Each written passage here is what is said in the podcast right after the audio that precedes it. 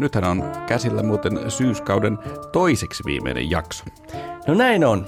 Ja me ollaan saatu viettää taas laatuaikaa toinen toistaa kiinnostavimpien henkilöiden ja tarinoiden parissa.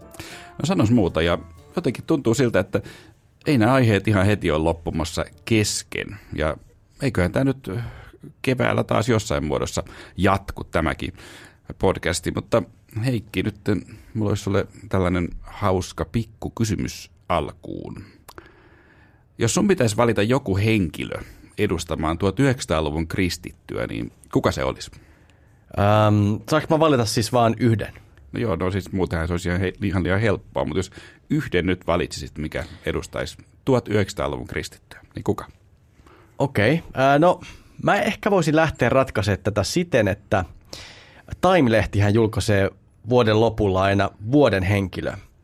Näin se on itse asiassa tehnyt vuodesta 1927 lähtien, jolloin se valitsi vuoden henkilöksi Charles Limbergin, joka siis oli se tyyppi, joka ensimmäisenä ylitti Atlantin lentokoneella ilman välilaskua. Joo, ja eikös viime vuonna tämä valinta osunut tähän ilmastoaktivisti Greta Thunbergiin? Oli jo näin. Äh, yleensähän Time-listalla on siis tosi hyvin pärjännyt valtionpäämiehet, mutta on sinne mahtunut nyt 2000-luvulla kerran Paavikin, siis Franciscus nimittäin. Nimenomaan, mutta viime vuosisadan kirkollisista henkilöistä Time-lehden listalle nostettiin meillekin käsittelyssä ollut Martin Luther King Jr. sekä kaksi paavia, Paavi Johannes Paavali toinen ja Paavi Johannes 12. Ja sitä 12 oli se paavi, joka toimi vapaaehtoisesti sovittelijana esimerkiksi Kuuban ohjuskriisissä. Joo, jos näitä mietitään, niin olisiko vaikka just tämä meidänkin käsittelemä Martin Luther King Jr. sellainen kirkollinen hahmo, jonka sä Heikki nyt olisit valmis nostamaan täksi 1900-luvun tärkeimmäksi kirkolliseksi vaikuttajaksi? No hyvä kysymys. Kyllähän se on varmasti yksi keskeisistä, mutta onhan meillä muitakin ehdokkaita. Siis tarkoitan sellaisia henkilöitä, joita me ollaan käsitelty aiemmin näissä podcasteissa. Tulee mieleen ainakin nyt evankelista Billy Graham. Hänkin tietenkin on siis amerikkalainen. No tässä on jo kaksi, mutta löytyisikö vielä joku ehkä parempi ehdokas ja ehkä, ehkä vaikka muualta kuin Amerikasta? Ehkä löytyy. Siis jos puhutaan henkilöstä, jossa kiteytyy monin tavoin 1900-luku, niin äh, mulla on ehkä yksi uusi ehdokas. Ja sanotaan ehkä yllättäväkin ehdokas. Ja tulee Euroopasta. No kerropa, kuka nyt sitten voisi olla tunnetumpi kuin Martin Luther King Jr. tai Billy Graham ja olla kotoisin Euroopasta? No ehkä nyt tunnettuudessa hän varmasti häviää noille kahdelle, mistä mainittiin äsken, mutta siis jos kriteerinä on se, että kenen elämän tarinassa kiteytyy jotain olennaista 1900-luvusta, niin mä haluaisin ehdottaa sellaista kuin Pyhän ristin Teresa Benedikta. Okei, varmasti ihan hyvä ehdotus. Oletan kyllä, että kuulijoille ei ihan heti auennut, että, että äh, mikä tämä koukeroiden nimi nyt oli, ja jos äh, se nyt ei ihan heti soittanut kelloa, niin hänet tunnetaan ehkä paremmin syntymänimellään Edith Stein, mutta ehkä pitää Heikki sanoa, että ei Edith Steinkaan varmaan kaikille soita mitään kelloja. No voi olla, mutta siksi me tehdään tätä podcastia. Nimittäin Edith Steinin tarina on ihmeellinen ja kuvaa monella tapaa aivan ihmeellisellä tavalla viime vuosisadan alkupuolen tapahtumia. No näin se kyllä on. Juutalaiseen perheeseen syntynyt, siis, siis juutalainen Edith Stein, hän kääntyi katoliseen uskoon ja lopulta kuoli Auschwitzin keskitysleirille ja vuonna 1909 ja vuonna 1999 hänet julistettiin Euroopan suojeluspyhimykseksi. Ja juuri sen vuoksi, että hänen tunnettuutensa on jäänyt ainakin protestanttisissa piireissä vähemmälle huomiolle, me halutaan Eeron kanssa olla korjaamassa tätä tilannetta. Niin, eli tänään siis todella on ajatuksena kertoa Edith Steinin, hänen luostarinimeltään Pyhän Ristin Teresa Benediktan hyvin poikkeuksellinen elämän tarina. Steinin tarina on meidän mielestä ihmeellinen, koska siinä yhdistyy siis paitsi juutalaisten tilanne viime vuosisadan alkupuolella, ää, myös naisten asema, luostarikutsumus ja kaiken keskellä Steinin horjumaton usko. Ja onhan meillä itse asiassa tämän tarinan loppupuolella yksi ihan oikein ihmekin kerrottavana. Kyllä, eli tätä kaikkea luvassa tänään. Tämä jakso siis kertoo tavallaan myös siitä, että siis ihan tällainen oppikertomus, että miten tullaan Euroopan suojeluspyhimykseksi. Mutta ehkä kaikkein eniten tämä mun mielestä myös tosi koskettava elämäntarina, tämä Edith Steinin tarina. Ehdottomasti. Mutta ennen kuin päästään asiaan, niin tässä voidaan kertoa, että kuten kaikki varmaan jo tässä vaiheessa tietävät, niin tämä podcast on tehty yhteistyössä Kotimaalehden kanssa. Ja jokaista podcastista ilmestyy myös juttu lehden sivuilla. Ja meidät löydät myös kaikista tärkeimmistä podcast-sovelluksista ja tietysti me ollaan myös Radioden aaloilla. Ennen kuin aloitetaan, niin muistiksi mä sanoa kaikki olennaiset? No siitä viiden tähden arviostahan mä yleensä olen muistuttanut, että hmm. jos haluat antaa meistä tykkäät niin, ja tämä sinun ohjelmasi, podcast-ohjelmasi sitä tukee, niin anna meille viiden tähden arvio. Se yllättävän paljon meitä sitten nostaa listoilla ja muualla eteenpäin. Ja ehkä kaikkein kivointa, jos kertoisit vaikka kaverille, että, että tällainenkin podcast on olemassa. Ja niin, tee se. Sä sanot aina noista viiden tähden arvioista. Mä kävin muuten katsomassa meidän arvioita. Okay. Ja mä ilahduksekseni huomasin, että siellä oli itse asiassa myös yksi neljän tähden arvio. Kaikki muut oli siis kyllä täydet viisi tähteä. Viisi tähteä myös tästä ilahdus-sanasta. Mitäs hyvää siinä muuten on? Että, että yksi oli neljä niin. tähteä. No mun mielestä se oli hyvä sen takia, että mun mielestä tuo meille uskottavuutta. Sitähän voisi ajatella, että me saadaan hyviä arvioita vaan sen takia, että sä aina erikseen käsket meidän kuulijoita antamaan meille täydet viisi tähteä. Mikä diktaattorikaan saa vaaleissa 100 prosenttia, vaan yleensä just 99,75. Tämä, tämä, tämä on se logiikka. Tämä on se logiikka. Ja no hei, vielä pitää pyytää anteeksi teiltä, rakkaat kuulijat. Nimittäin oli käynyt näin, että meidän sähköpostimme oli hetkeksi mennyt epäkuntoon ja kaikki viestit eivät ole tulleet perille. Näinkin voi käydä tässä moder- modernissa maailmassa. Mutta ehdotuksia, ohjelma-aiheiksi ja palautetta voi nyt taas laittaa osoitteeseen palaute at kirkon ihmeellisimmät tarinat.fi. Se on pitkä osoite, mutta siis kirjoitetaan kaikki yhteen ja tota, ääkkösten kanssa.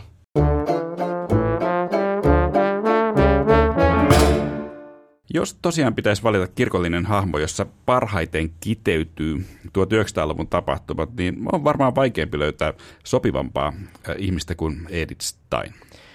No listauksen kärjessä olisi varmaan myös samalta ajalta natseja vastustaneen Saksan tunnustuskirkon perustajajäsen Dietrich Bonhoeffer.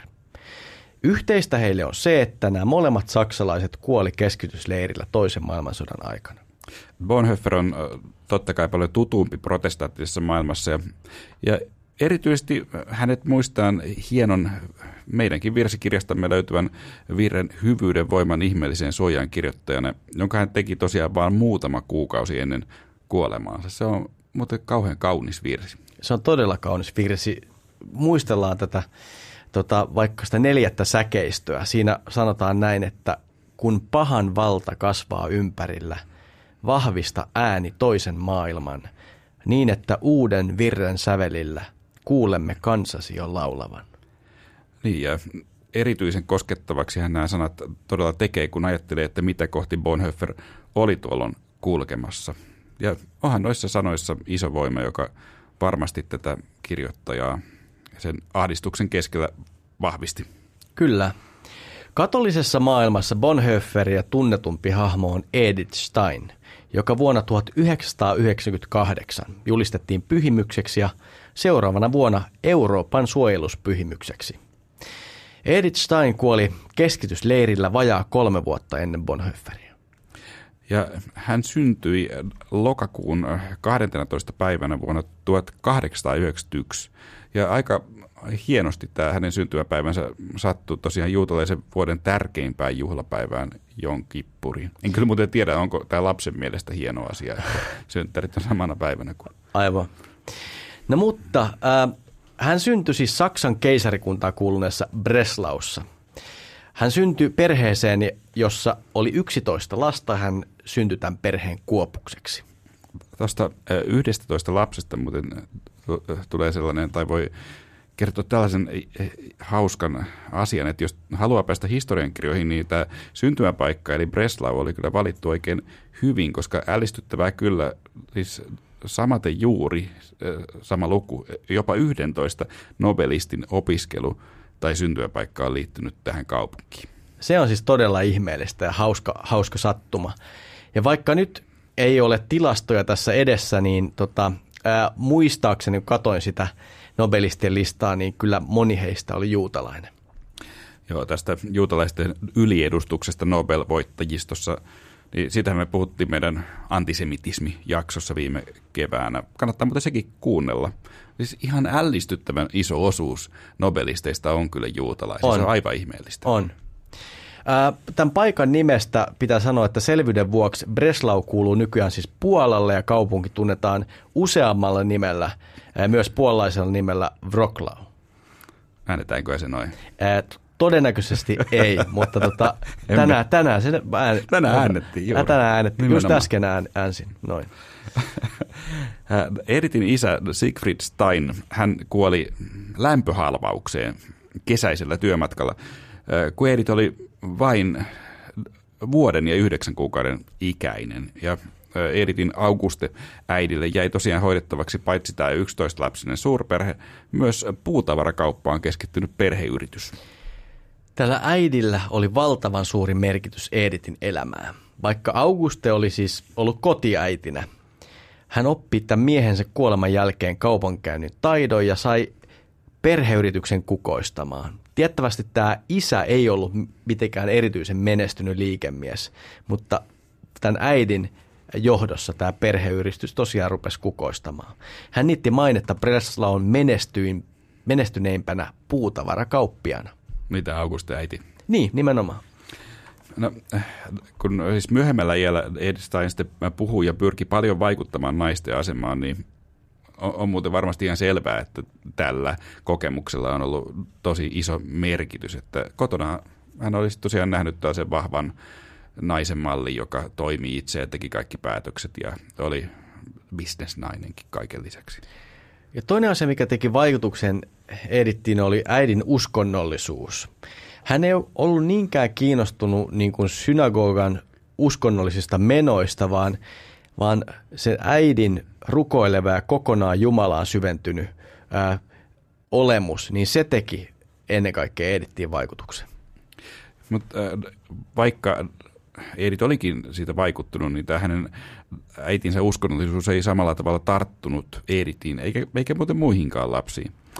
Ää, siis tämän Edith Steinin oma elämäkerran mukaan Auguste Steinin lapsista kukaan ei lopulta jakanut perheen juutalaisia perinteitä, mikä on aika jännä. Niin, vähän niin kuin, ehkä surullistakin, mutta tässä on ehkä hyvä tarkastella sen, sen ajan juutalaisuutta ja heidän tilannetta ehkä yleisemminkin. Nimittäin se, että lapset tai ajan juutalaiset kääntyy pois perinteisistä juutalaisista tavoista, niin se selittyy osittain yhteiskunnallisilla asioilla.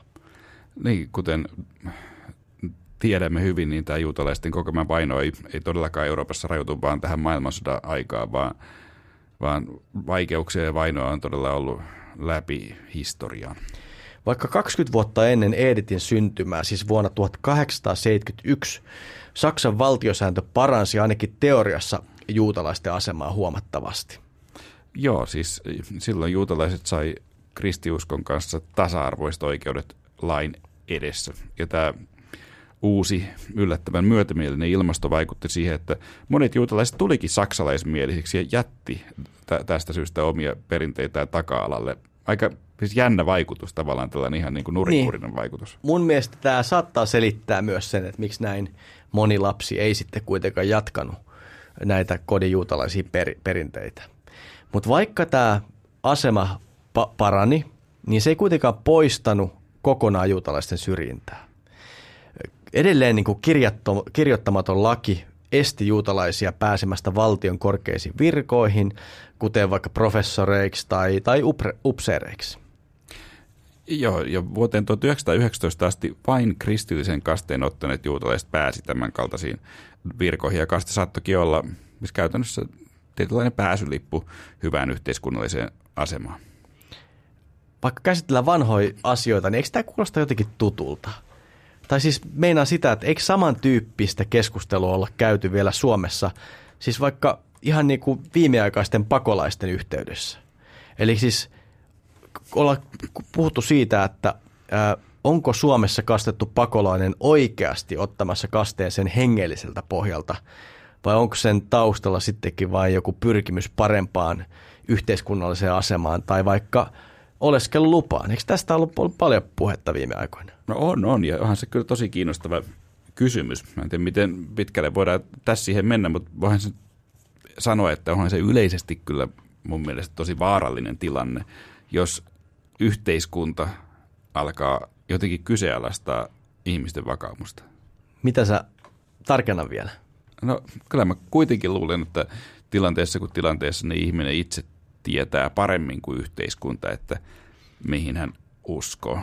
Eikö sen, no niin, on, on, se, se on kyllä totta. Ja me samalla kauhistellaan niitä valtioita, joissa tilanne on toisenlainen, mutta kyllä näissä niin kuin turvapaikkapäätöksissä, joissa kielletään esimerkiksi turvapaikanhakijoiden kristillinen vakaumus, niin onhan se jotain aika karmivaa. Niin se on totta, ja erityisesti jos palautuksen, palautus saattaa sitten, niin kuin ollaan nähtykin, että, että mm. Joissain tapauksissa peräti johtanut heidän kuolemaa, kun heidät mm. on palauttu maihin, jossa tämä saattaa vaikka islamista kääntyminen ei vaan ole, siis sitä ei vaan hyväksytä. Aivan, aivan. Mutta eihän se nyt tietenkään siis tarkoita sitä, etteikö joku aina huijaisi. Kyllähän tässä maailmassa aina joku huijaa, mutta eiköhän se ole kuitenkin niin, että vilpittömällä mielellä toimivia ei sitten pitäisi kärsiä siitä, että joku jossain kuitenkin aina huijaa. Mm. Mutta niin monesti näiden tarinoiden kanssa muuten huomaa sen, että ei meidän yhteiskunta lopulta niin paljon eroa aiemmista ajoista. Ehkä sen, se tulee tästä nyt päällimmäisenä mieleen. Kyllä, mutta eh- ehkä palaisimmeko nyt siis asiaan, eli Joo, palataan, palataan. Vaikka nuo aiemmin mainitut ilmiöt teki sen, että monet juutalaiset etääntyi omasta perinteestään, niin ehkä Editin kohdalla oma juutalaisen uskonnollisuuden hiipuminen ei nyt liittynyt ehkä saksalaismielisyyteen tai e- oman aseman parantamiseen. Joo, että hänen kohdallaan tämä tapahtuu enemmänkin siitä, että, että hän kiinnostui yhteiskunnallisista asioista ja sitä kautta se uskonnollisuus jäi sitten taka-alalle. Ja kun Edith 19-vuotiaana valmistui ylioppilaaksi erinomaisin arvosanoin, niin hän halusi kaikkien sukulaisten yllätykseksi ruveta opiskelemaan filosofiaa. Niin ja filosofia kiinnostuksen kohteena ei ollut se tavanomaisin ö, oppiaine saksalaiselle naiselle, mitä lähettäisiin opiskelemaan. Tai ainakaan siinä mielessä, että yleinen ajatus sivistyneessä keskiluokassa, johon Steinkin kuuluu, oli se, että naisen rooli on ennen kaikkea olla aviovaimo ja kotiäiti. Joo, siis todella Edsteinin elämä siis leikkaa kyllä tosi monia tämän modernin ajan tai 1900-luvun alkupuolen keskeisiä kysymyksiä. Et jos ajatellaan, että juutalaiskysymys otti edistysaskelia 1800-luvun lopulla, niin eteenpäin meni silloin kyllä kovaa vauhtia myös naisten asema. Saksassa tosin vasta vuonna 1908 naiset sai opiskella kaikissa yliopistoissa. Breslau yliopistossa Edith Stein ehti opiskella neljä lukukautta, kunnes hän siirtyi pohjois-saksalaiseen pikkukaupunkiin Göttingeniin.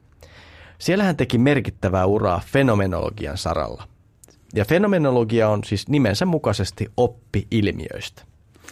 Niin, eli käytännössä se nyt tarkoittaa esimerkiksi sen tutkimista, että mitä ihminen nyt oikeasti voi havaita ympäröivistä ilmiöistä. Ja tuolla äh, Göttingenissä fenomenologian perehtyessä ja jo valmiiksi etäälle kotiinsa hengellisestä perinnöstä kasvanut Stein, niin hän alkoi siellä kiinnostua myös uskonnollisista kysymyksistä. Edith Stein teki opinnäytetyönsä empatiasta. Hänen mukaansa kyky eläytyä toisen asemaan on kaiken sosiaalisuuden perusta. Tämän tutkimuksen loppupuolella, jossa pohditaan seuraavia tutkimusaiheita, niin hän pohtii, että voiko ihminen tuntea empatiaa täysin henkistä olentoa Jumalaa kohtaan. Tuosta voisi olla kiinnostavaa ottaa hetkeksi kiinni. Voiko Heikki sun mielestä ihminen tuntee empatiaa Jumalaa kohtaan? Kiinnostava kysymys. Ähm, eli voiko pieni ihminen tuntea empatiaa kaikkivaltiasta Jumalaa kohtaan? Ähm, Onko sä Eero tuntenut sitä? Niin, no, no eikö tällainen ajatus ole kuitenkin aika syvällä kristin uskossa? Siis ajatellaan, että me, mehän siis kovasti mietiskelemme vaikka sitä, että miltä Jumalasta tuntui, kun hän antoi ainokaisen poikansa meidän edestämme. Aivan. Ja, ja siinä samassa ilmiössä mietitään, että kun Jeesus, siis elävä maan päällä kävely Jumala, naulittiin ristille, niin eikö me joka pääsiäisenä eläydytä tähän passioon, siis kärsimysnäytelmään, ja tavallaan siinä, kyllähän me tunnetaan empatiaa Jumalaa kohtaan. Niin, ja onhan synnin tunnossakin jotain samaa. Siis siinä, että ihminen tuntee huonoa omaa tuntoa siitä, että on loukannut Jumalaa omilla synneillään. Kyllä, ja eli varmaan nyt näin niin kuin hyvin nopeasti ajateltuna.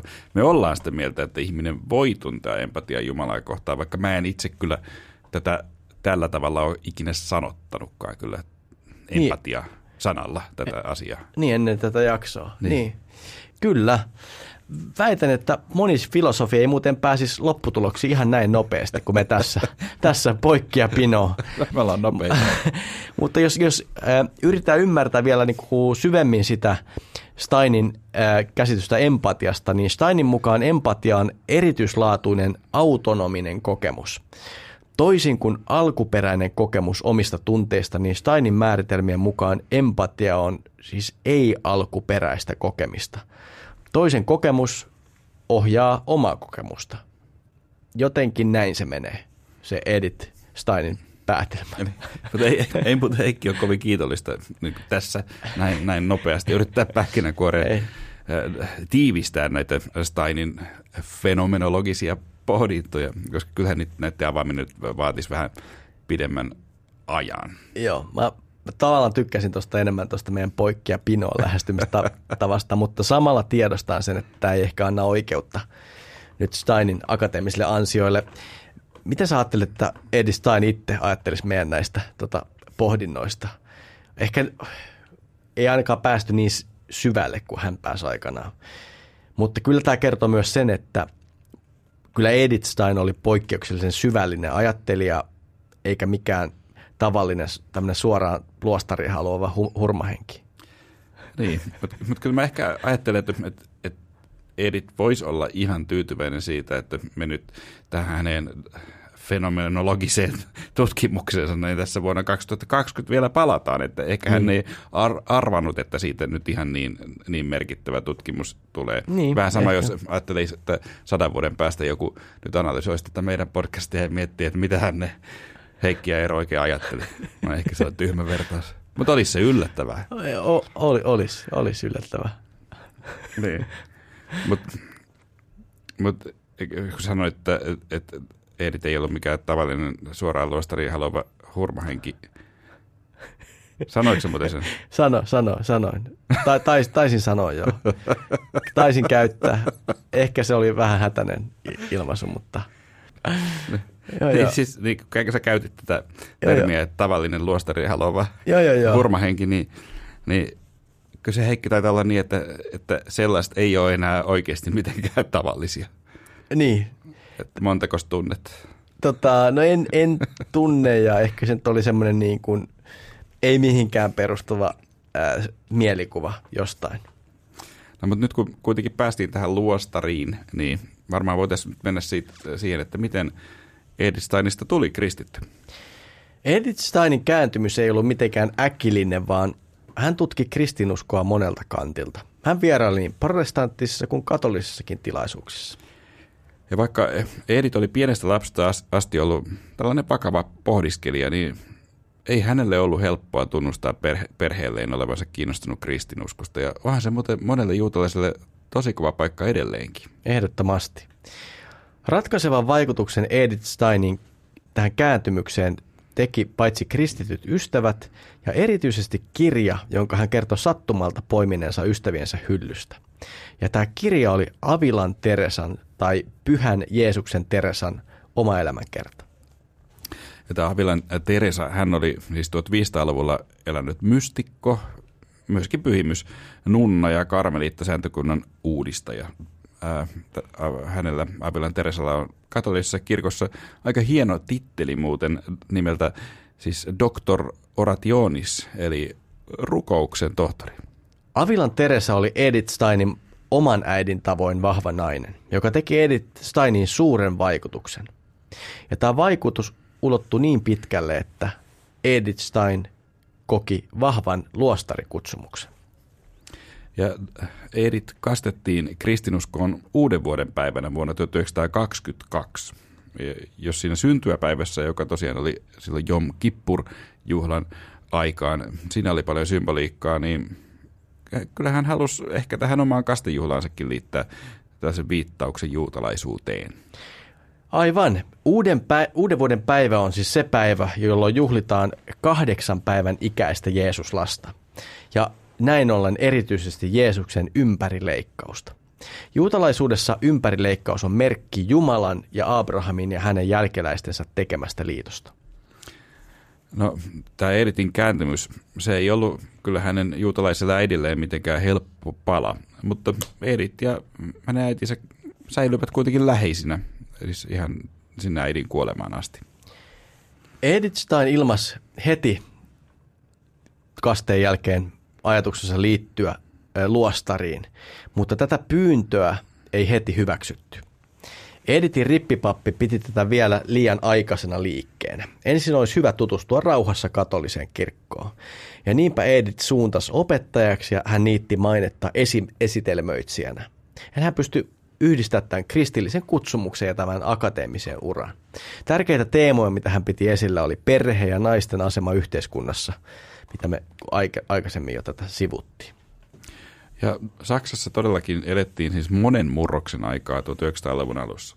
Naiset sai äänioikeuden vuonna 1919 ja kyllä silloin tällaiselle katoliselle feministille, jos, jos hänestä nyt, kyllä hänestä häntä varmaan voi tällaiseksi kutsua, niin oli, oli kyllä tilausta.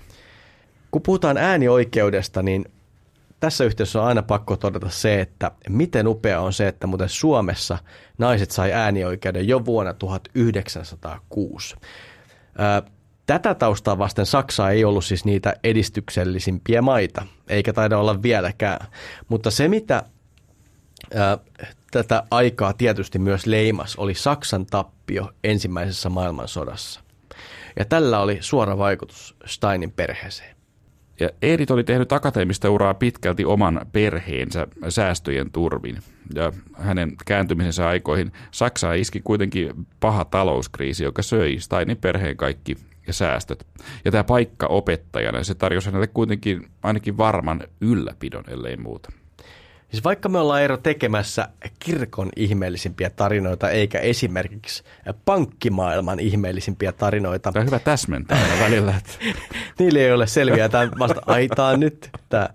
Mutta siis mä haluan, äh, mä haluan pysähtyä tuohon tota, äh, talouskriisiin itse asiassa pieneksi hetkeksi, koska se ei ollut mikä tahansa kupru, vaan se tunnetaan taloustieteessä nimellä hyperinflaatio. Käytännössä se tarkoitti sitä, että raha menetti arvoonsa hyvin lyhyen ajan sisällä. Et se, mikä kuukausi sitten oli ollut arvokasta, ei enää kelvannut mihinkään muuhun kuin lasten leikkeihin tai takkaan sytykkeeksi, siis setelit. Et, et huvittaa kyllä siis esimerkiksi 1923 yksi leipä maksoi Saksassa 200 miljardia markkaa. Aika paljon. niin, niin. Kyllä mä luulen, että kuitenkin siis niin kuin 200 miljardin leipä, niin kyllä se varmaan maistuu vähän paremmalta. on se kyllä kova. kova. Jos sitä sais, pääsisi maistamaan sitä 200 niin. miljardia leipää, niin, niin mutta hän e, edelleenkin paremmissa ranskalaisravintoloissa vaikkapa, niin ihan sillä viinilistalla aina se yksi parin tonnin viinipullo, ihan vaan sen takia, että joku rikas kiinalainen tai venäläinen sitten joskus tulee ja se nostaa ihan vaan sen takia, että se on kahden tonnin viini. Joo, joo. E, e, mutta 20-luvulla jokainen saksalainen sai ehkä sitten leikkiä rikasta kiinalaista tai venäläistä. Varmasti muuten arvosti joka hetke. Niin, niin. Tota, mutta siis jotain tästä absurdista tilanteesta kertoi myös se, että palkkoja maksettiin parhaimmillaan tai pahimmillaan kolme kertaa päivässä. Siis kaikki oli ihan päälaillaan. Tota, kaikki siis sen päälle, että Saksa oli hävinnyt ensimmäisen maailmansodan – jossa siis kaatuneita oli kaikkiaan 10 miljoonaa ja haavoittuneita 21 miljoonaa. Järisyttäviä lukuja. On hirveitä määriä. On. Ja äh, tämän hyperinflaation aikaan nimenomaan Adolf Hitler oli joutunut vankilaan epäonnistuneen tämän niin kutsutun oluttupa vallankaappauksen takia. Ja siellä vankilassa hän valmisteli tätä taistelun teostaan. Näillä kaikilla asioilla oli merkitystä Edith Steinin elämässä, sillä lamasta toipuva ja kaikin puolin nujerattu Saksa tarttui hanakasti Hitlerin mahtipontisiin ja sairaisiin suunnitelmiin. Mutta palataan noihin ihan kohta. Mennään yhteen toiseen asiaan ennen sitä. Joo, ja voidaan tästä äh, Edith Steinin äh, elämää vielä vähän kertoa. Eli hän siis ehti opettaa kahdeksan vuoden ajan Speyerissa, opettajaseminaarissa ja, ja tyttöluseossa saksan kieltä ja kirjallisuutta ja, ja myös Dominikaani Nunnille hän opetti, opetti filosofiaa ja latinaa. Ja vielä tästä työurasta sen verran, että Speyeristä Edith Stein siirtyi Münsteriin lähelle Hollannin rajaa ja saksalaisen kasvatustieteen laitoksen opettajaksi. Ja elettiin silloin vuotta 1932. Joo, huhtikuuta. Mutta sitten sen pidemmälle hänen työuransa ei sitten edennytkään, kun Hitlerin nousu valtaan katkaisi Edith Steinin uran. Vain pari kuukautta töiden alkamisen jälkeen toukokuussa 1932 kansallissosialisteista oli tullut Saksan suurin puolue. Vaikka silloin heillä ei ollutkaan vielä yksinkertaista enemmistöä, niin tämä kehityssuunta alkoi jo hahmottua. Jo seuraavan vuoden alussa Saksan presidentti von Hindenburg nimitti Adolf Hitlerin valtakunnan kansleriksi. Saman vuoden keväällä säädettiin laki, joka salli erottaa työpaikastaan paitsi kansallissosialismia vastustavia, lisäksi myös juutalaisia virkamiehiä. Ja Edith Stein lopulta erosi itse opettajan virastaan, mutta laitoksen johtaja oli kyllä jo muistutettu tästä, että teillä on siellä juutalainen. Tämä virkamieslaki säädettiin vuonna 1933 huhtikuun 7. päivä. Edith Stein kertoo omissa muistelmissaan, että hän kävi Karmeliitta-luostarissa hartaustilaisuudessa vain päivä ennen tuon kohtalokkaan lain asettamista. Ja hän todella muistelmissaan kertoi silloin rukoilleensa ja sanoi, että puhuin vapahtajalle ja sanoin hänelle tajuavani, että juutalaisen kansan kannettavaksi pantaisiin nyt hänen ristinsä. Useimmat eivät sitä ymmärrä, mutta niiden, jotka sen ymmärtävät, tulisi alttiisti ottaa se kannettavakseen kaikkien nimissä. Haluaisin tehdä sen, hänen tulisi näyttää minulle miten. Kun hartaustilaisuus päättyi, minulla oli sisäinen varmuus siitä, että minua oli kuultu, mutta mitä ristin kantaminen käytännössä tulisi merkitsemään, sitä en vielä tiennyt. Jollain tavalla profeetallisiakin ajatuksia niin. hänellä oli tässä. Kun lukee Edith Steinista, niin hänestä toisaalta hehku ehdoton luottamus Jumalan johdatukseen. Toisaalta hän selvästi näki asioiden kehityskulkuja ennen muita. Juutalaisena ja laajasti maailman menoa ymmärtävänä hän osasi päätellä, minkälaiseen tuhon kaikki johtaa. Mutta hän yritti myös toimia, eikä vaan siis tyytyä kohtalonsa. Edith lähetti pian tämän jälkeen kirjeen Paaville, jonka hän oli tavannut Speyerissa ollessaan opettajana. Ja Edith pyrki vaikuttamaan Paaviin niin, että hän ottaisi voimakkaammin kantaa juutalaisiin kohdistuvia vainoja vastaan ja julistaisi ne voimakkaammin synniksi. Aivan. Edith kirjoitti äh, omalla äidinkielellään, eli saksaksi, äh, Paaville, joka tiesi osaavan myös saksaa. Hän kirjoitti seuraavalla tavalla – jo usean viikon ajan ovat juutalaiset ja myös tuhannet uskovat katolilaiset Saksassa ja luultavasti myös kaikkialla maailmassa odottaneet ja toivoneet, että Kristuksen kirkko korottaisi äänensä estääkseen tätä Kristuksen nimen väärinkäyttöä. Eikö muka tämä rodun ja valtiovallan palvonta, jota joka päivä toitotetaan kansalle radion välityksellä, ole avoimesti kristillisen opin vastaista? Näin hän siis kirjoitti Paaville niin ei ole ihan täyttä selkeyttä, miten hyvin Paavi kirjeeseen tutustui, mutta oletettavaa on, että hän kyllä sen avasi ja, ja, ja luki. Vatikaani ja Saksan välillä oli sopimus solmittu vuonna 1933, jonka mukaan katolisilla oli oikeus uskonnon harjoittamiseen. Mutta tätä sopimusta Hitler ei kuitenkaan kunnioittanut. No lopulta kuitenkin Paavi reagoi Edith Steinin toivomalla tavalla – Saksaan kuljetettiin salaa tämmöinen kiertokirja, jossa Paavi tuomitsi kansallissosiaalistisen rotuopin harhaoppisena. Tämä kuitenkin tehtiin, tämä toimenpide vasta vuonna 1937. Näitä katolisen kirkon ja natsien suhteita on muuten puitu tosi pitkään, mm. on hirveän kiinnostava aihe. Toisten mielestä katolinen kirkko myötäili natseja liikaa ja Toiset taas on ehkä sitä mieltä, että nämä silloiset paavit, eh, Pius 11 ja 12, teki sen, minkä pystyivät lähes, lähes mahdottomassa tilanteessa. Siitä käydään aktiivista keskustelua yhä ja mun mielestä se olisi semmoinen aihe, mihin voitaisiin ehkä joskus tarttua ihan oman jakson verran. Kyllä, ja mehän ollaan paljon sitä sivuttukin. Esimerkiksi siinä antisemitismi-jaksossa puhuttiin siitä, miten anti, siis natsit käytti esimerkiksi Lutherin tekstejä, Aivan. ja me muuten, että paljon se ristesi. Paljon oli tällaisia risteymäkohtia. Mm. Mutta jos palataan hiukan Edith Steinin vaiheisiin, niin tämä hänen haaveensa nunnaksi pääsemistä, se toteutui vihdoin lokakuussa 1933, jolloin hän saapui Kölnin karmelitta luostariin vaikka hänen äitinsä tosiaan viimeiseen asti vastusti näitä hänen suunnitelmiaan nunnaksi ryhtymisestä. Niin mä luulen, että aika harva äiti nyt innosta hihkuu, kun lapsi sanoo, että mä menen munkiksi tai nunnaksi. No niin, mäkin luulen. Niin, samalla Edith Stein otti siis uuden sääntökuntanimen. Hän vaihtoi siis nimekseen Ristin Teresa Benedikta. Mutta tota, e, mitä ero nämä karmeliitat oikeastaan on? Sen mä tiedän, että Suomessa, ihan Espoossa on karmelitta luostari ja, ja Suomessa on joitain karmelitta maallikoita. No nämähän on nämä karmelitat saanut nimensä Palestiinan Karmelvuoren mukaan. Et siellä Aivan.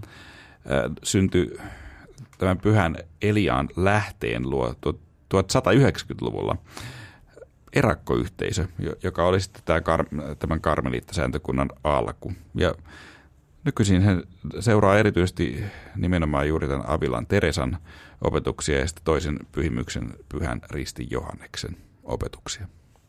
Sitten vietettyään neljä vuotta luostarissa hän oli käynyt läpi koeajan ja, ja vuonna 1938 Edith Stein, eli silloin tämä luostari nimeltään Ristin Teresa Benedikta, hän antoi ikuisen luostarilupauksen. Samana vuonna – juutalaisten asema Euroopassa huononi merkittävästi.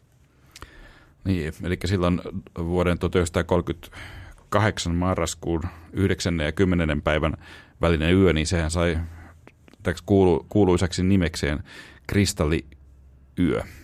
Mun, pitä, mun mielestä kyllä sille yölle pitäisi keksiä ihan joku toinen nimi kuin tämä kristalliyö, kun se on mun mielestä ihan liian kaunis nimi kuvaamaan näitä tapahtumia. Millä tavalla kaunis? No, eikö, eikö tämä kristalli nyt kuulosta joltain kivalta iskelmältä, vähän samalla tavalla kuin joku hopeinen kuu ja satumaa. Et ei, se ei kuulosta ollenkaan tällaista aivan kauhealta yöltä, jolloin niin, niin. näitä juutalaisten liikehuoneistoja tuottiin jopa 200 synagogaa sytytettiin tuleen. Joo. Siis nimenomaan kaikki sen takia, kun tavoitteena oli tämä saksalaisen yhteiskunnan arjalaistaminen, mikä nyt ensivaiheessa tarkoitti tätä juutalaisilta, että juutalaisilta piti ottaa omaisuus pois. No voisi kyllä ehkä keksiä sille yölle tosiaan uuden nimen, mutta olisi aika vaikea niin kuin vakiinnuttaa uusi nimi jollekin näin tunnetulle historialliselle tapahtumalle. Niin, ehkä tässä on tämä, että pitää ne omat taistelunsa valita ja niin, voi tämä. olla Heikki, että se nyt ei ole se meidän. Niin, isoin agenda. Taistelu, voihan se nyt harmittaa. Niin, silti. niin. No, mutta siis joka tapauksessa Hitler – Hitleri astuessa valtaan, niin kiinnostavaa on se, että Saksassa oli muuten noin puoli miljoonaa juutalaista, joista 25 000 oli käännynnäisiä kristittyjä, tämmöisiä kuten Edith Stein, tai siis edelleen tämä ristin Teresa Benedikta. Kumpaa nimeä muuten tullaan käyttää tässä loppujaksossa, että olisiko selkeyden vuoksi me puhutaan kuitenkin vain Edith Steinista, sovitaanko niin? Mä, mä uskon, että se, me teemme kaikille palveluksen, jos, jos käytämme tätä, tätä nimeä. Mutta Edith siis tajusi, että hän vaaransi luostarinsa ja sen ystävänsä, ja se, että luostarin ystävät ihan siis pelkällä läsnäolollaan siellä luostarissa. Hän pohti, että minne hän sieltä siirtyisi. Alkuun hän mietti Bethlehemin karmeliitta luostaria siis pyhällä maalla, mutta lopulta hän päätyi siirtymään Alankomaihin – Eli käytännössä vain 70 kilometrin päähän Ehtin luostariin. Joo. Saksassa juutalaisten tilanne todella alkoi mennä koko ajan tukalammaksi. Vaikka hän oli aluksi naapurimaassa turvassa, niin Hitler jo 1939 julisti, että juutalainen rotu tuhotaan Euroopassa. Tämä oman suvun kohtalo huoletti Eritie kovasti, vaikka omasta kohtalostaan hän ei oikein ollut huolissaan. Ja hän ilahtui suuresti, kun hän sai kesällä 1939 seurakseen siskonsa Roosan, joka hänkin oli niin ikään äidin kuoleman jälkeen kääntynyt kristinuskoon.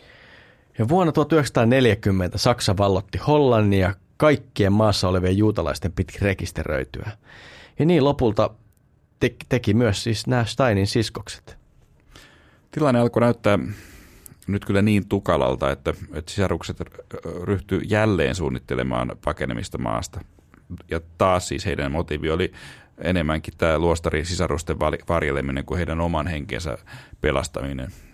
Ja sen takia heillä ei ollut siis kiinnostusta hävitä maan alle. Jos jotain yhtymäkohtia hakee Dietrich Bonhoefferista ja Edith Steinista, niin kyllä se on se edelleen se syvä hengellinen levollisuus, joka heijastui heidän lopun aikojen teksteissä. Niin, vuonna 1942, jolloin maailma oli aivan täynnä epätoivoa ja Editin oma elämä oli todellisessa vaarassa. Hän kuitenkin kirjoitti, että kuka olet sinä heleä valo, joka täytät minut ja valaiset sydämeni pimeyden. Se on ihmeellistä tekstiä. Aatelen, koska Alankomaissa tiedettiin vallan hyvin juutalaisiin kohdistuvista kauheuksista, koska he pystyivät vielä siellä kuuntelemaan vapaasti esimerkiksi kansainvälisen median tarjoamia uutisia. Ja Hitlerhän ei tyytynyt vain Saksan arjalaistamiseen, vaan juutalaisten pakkosiirrot aloitettiin myös Alankomaista vuonna 1942, kun Steinin sisarusten matkustuslupaa oltiin vielä odottamassa. On siis periaatteessa mahdollista, että kääntyneenä juutalaisena Edith Steinilla olisi voinut olla mahdollisuus selvitä. Nämä henkilöt, esimerkiksi arjalaisten kanssa naimisissa olevat juutalaiset, niin he eivät olleet niin kuin Hitlerin tuhoamisvimman ensimmäisessä aallossa. Mutta kun tuhoamisvimma eteni, se lopulta katto myös kääntyneet juutalaiset. Alankomaiden kirkkokuntien hyvää tarkoittava ja juutalaisia puolustava kannanotto kuitenkin vaikutti tosin käännynnäisten juutalaisten asemaan kielteisesti. Tämä on tosi siis surullinen, mutta mut kiinnostava tällainen kohta tässä tarinassa. Eli se Alankomaiden kirkkojen valtuuskunta, se esitti vastalauseen, uskallisi esittää vastalauseen juutalaisten ja pakkotyöhön karkotettujen kansalaisten epäinhimillistä kohtelua vastaan. Ja näytti aluksi siltä, että tämä vastalause saa jonkinlaista niin kuin tukea. Nimittäin miehitysviranomaiset oli aluksi valmiita joustamaan sillä tavalla, että kastetut juutalaiset poistettaisiin karko, karkotettujen listoilta. Tämä oli kuitenkin asia, mitä he ei, kukaan ei spesifisti pyytänyt, vaan tämä oli tämmöinen niin kuin vastaantulo. Mutta näillä miehittäjillä oli kuitenkin yksi ehto. He sanoivat, että kirkkojen paimenkirjettä ei saisi lukea kirkossa. Eli tämä paimenkirja oli sellainen kirja, missä kritisoitiin tätä ää, ää, miehitysvaltaa ää, se, tota, juutalaisten epäinhimillisestä kohtelusta. Ää, kuitenkin kaksi suurinta kirkkokuntaa, katolilaiset ja reformoitut, kieltäytyi noudattamasta tätä käskyä. Eli tämä piispojen tottelemattomuus suututti ja niin päätettiin pidättää myös katoliset juutalaiset. Niin, mutta kyllä tämä herättää todella paljon ajatuksia. Jos ajatellaan, että nyt tällainen kansalaistottelemattomuus, tai ylipäänsä siis, että, että kirkko ei mukaudu mm. hirmuhallinnon toiveisiin, niin onhan se totta kai siis hienoa ja kunnioitettavaa, mutta tällä kertaa sillä oli kyllä todella kova hinta. Mm. Mutta kai se on kuitenkin niin, että tämän tyyppisissä paikoissa vaan on pakko laittaa pahalle vastaan. Niin, varmasti näin se on. No joka tapauksessa tämä johti siihen, että sunnuntaina elokuun toisena päivänä pidätettiin 244 alankomaiden katolista juutalaista. Iltapäivällä Ehtin luostarin johtaja, hänet haettiin huoneeseen, jossa odotti kaksi kestävän miestä. Vaikka tämä luostarin johtaja yrittikin vielä neuvotella, niin nämä neuvottelut oli, ne oli turhia. Jotain Edsteinin luonteesta kertoo se, kun hän yritti lohduttaa itkevää Roosa-siskoa. Hän otti hän, siskoaan kädestä kiinni ja sanoi, että menkäämme kansamme puolesta. Ja näiden aikalaistodistajien mukaan tämä Edith Steinin tyyni olemus se teki suuren vaikutuksen näihin muihin vangittuihin. Hän piti rukouksia ja lohdutti muita. Westerborgin kokoamisleiriltä matka jatkuu kohti Auschwitzia. Tämä Westerborgin kokoamisleiriltä lähti kaikkiaan 186 junaa, jotka vei yli 90 000 juutalaista ja romania kuolemaa. Eräässä näissä viimeisistä Westerborgista lähettäneistä junista oli ehkä holokaustin tunnetuin juutalaisuhri nimeltään Anne Frank. Kaksi vuotta aikaisemmin ää, näiden junien kyydissä, oikeastaan ihan ensimmäisten junien kyydissä, oli Steinin sisarukset.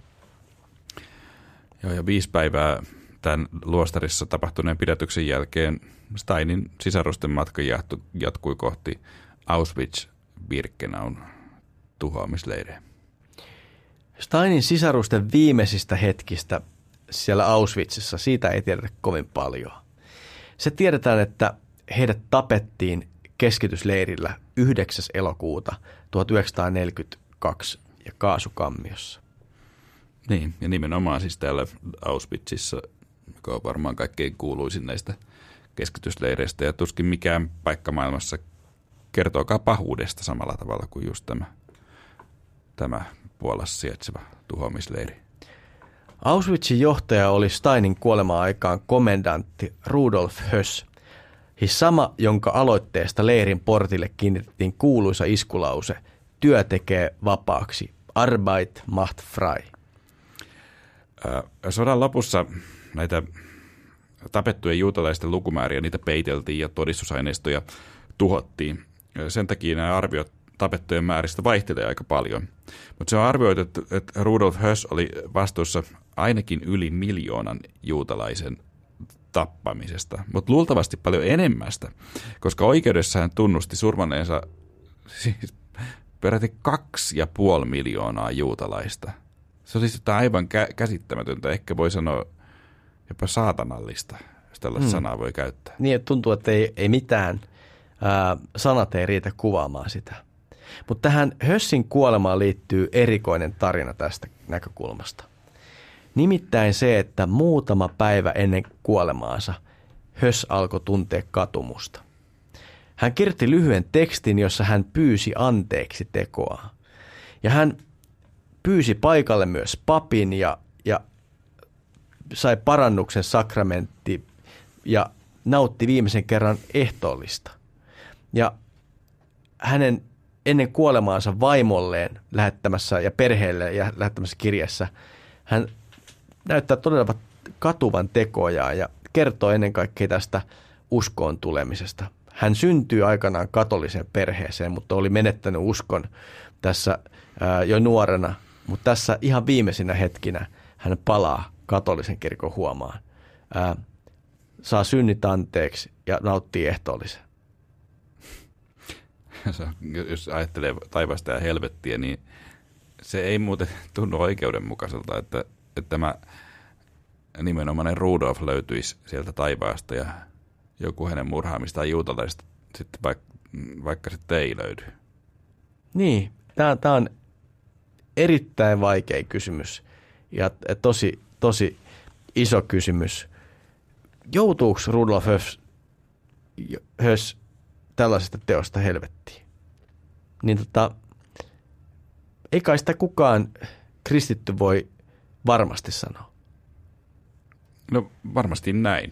Että ei se meidän asia ole näitä pääsylippuja jaella, mutta ei tämä silti helppo sivujonne ole. Mm. No vaikea ottaa kantaa sen puolesta, että kuka pääsee taivaaseen ja kuka ei.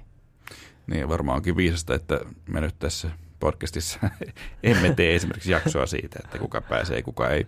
Niin.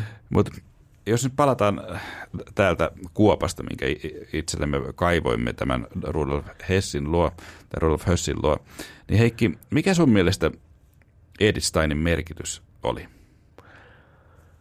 No mulle Edith, Edithissä tekee sen vaikutuksen se, että hänen koko elämänsä on ollut aika näkyvää todistusta.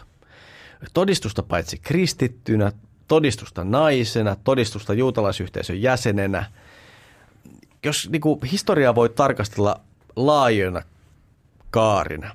Joskus tulee vastaan yksittäisiä ihmisiä, jotka, joita tutkimalla voi ymmärtää asioista jotain laajemmin.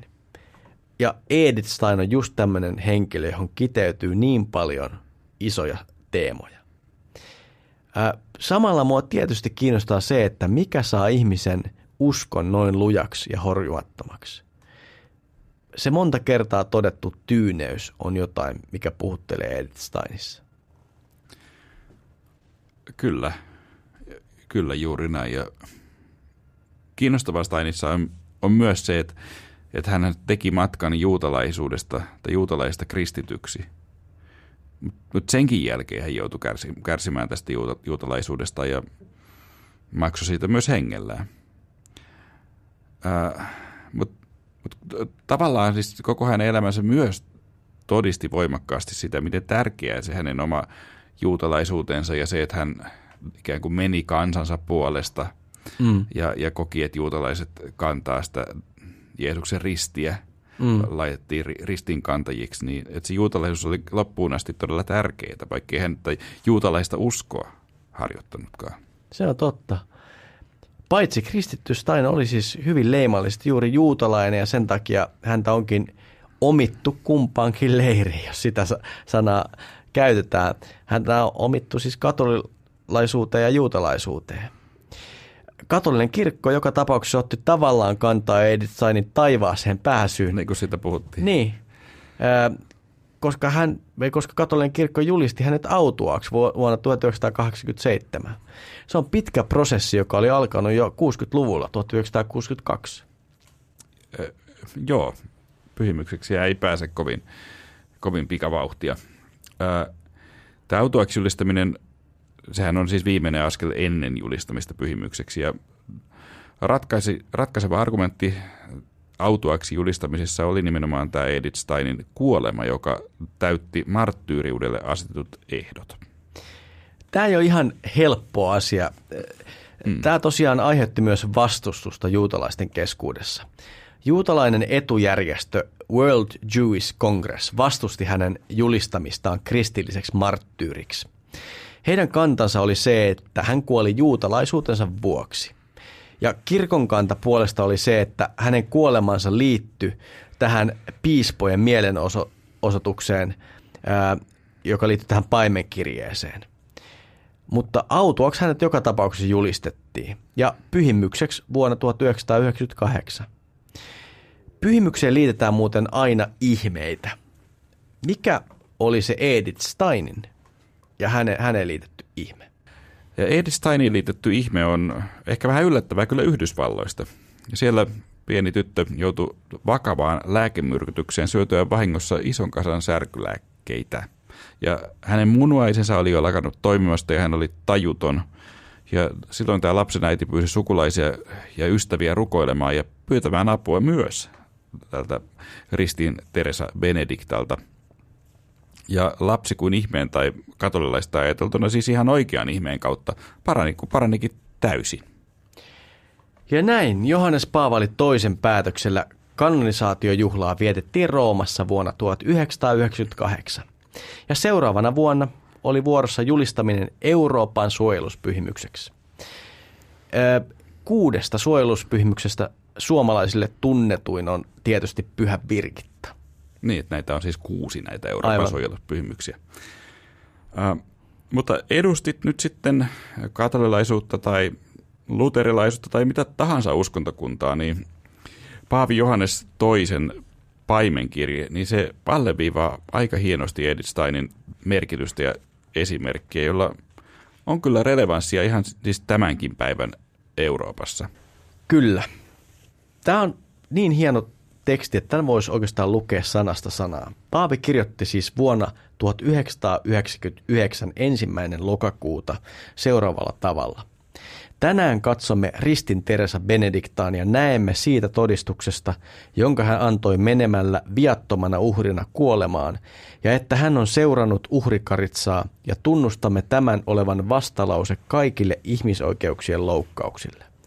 Tämän päivän julistus, joka tekee Edith Steinista Euroopan suojeluspyhimyksen yhdessä usean muun pyhimyksen kanssa pyrkii siihen, että meidän maan osassamme nostettaisiin korkealle kunnioituksen, suvaitsevaisuuden ja hyväksynnän lippu kutsumaan kaikkia miehiä ja naisia ymmärtämään ja arvostamaan toisiaan etnisistä, kulttuurisista ja uskonnollisista eroista riippumatta, jotta muodostuisi todella solidaarinen yhteiskunta. Näihin Paavin hienoihin sanoihin varmasti on kyllä hyvä lopettaa tämänkertainen jakso. Tämä podcast on tehty yhteistyössä Kotimaalehden kanssa. Jokaisesta podcastista ilmestyy myös Juttulehden sivuilla. Ehdotuksia ohjelman aiheeksi ja palautetta voi laittaa osoitteeseen palaute at kirkon ihmeellisimmät tarinat.fi. Ja nyt tämä sähköposti tosiaan taas toimii. Kyllä, se on vaikea osoite, mutta siis kaikki kir- palauteet, kirkon ihmeellisimmät tarinat, ää, kaikki yhteen ja ääkkösten kanssa. Mutta sinä, rakas kuulija, me löydät meidät myös kaikista tärkeimmistä podcast-sovelluksista, olisi nyt Spotify tai Apple Podcast tai mikä tahansa muu. Ja totta kai me ollaan myös Radio Dayn tutuilla turvallisilla radioaalloilla. Kiitos kun olit mukana.